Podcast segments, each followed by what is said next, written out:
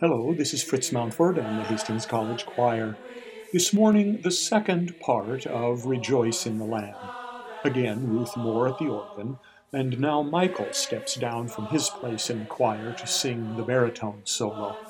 Here then, part two of Benjamin Britten's Rejoice in the Lamb.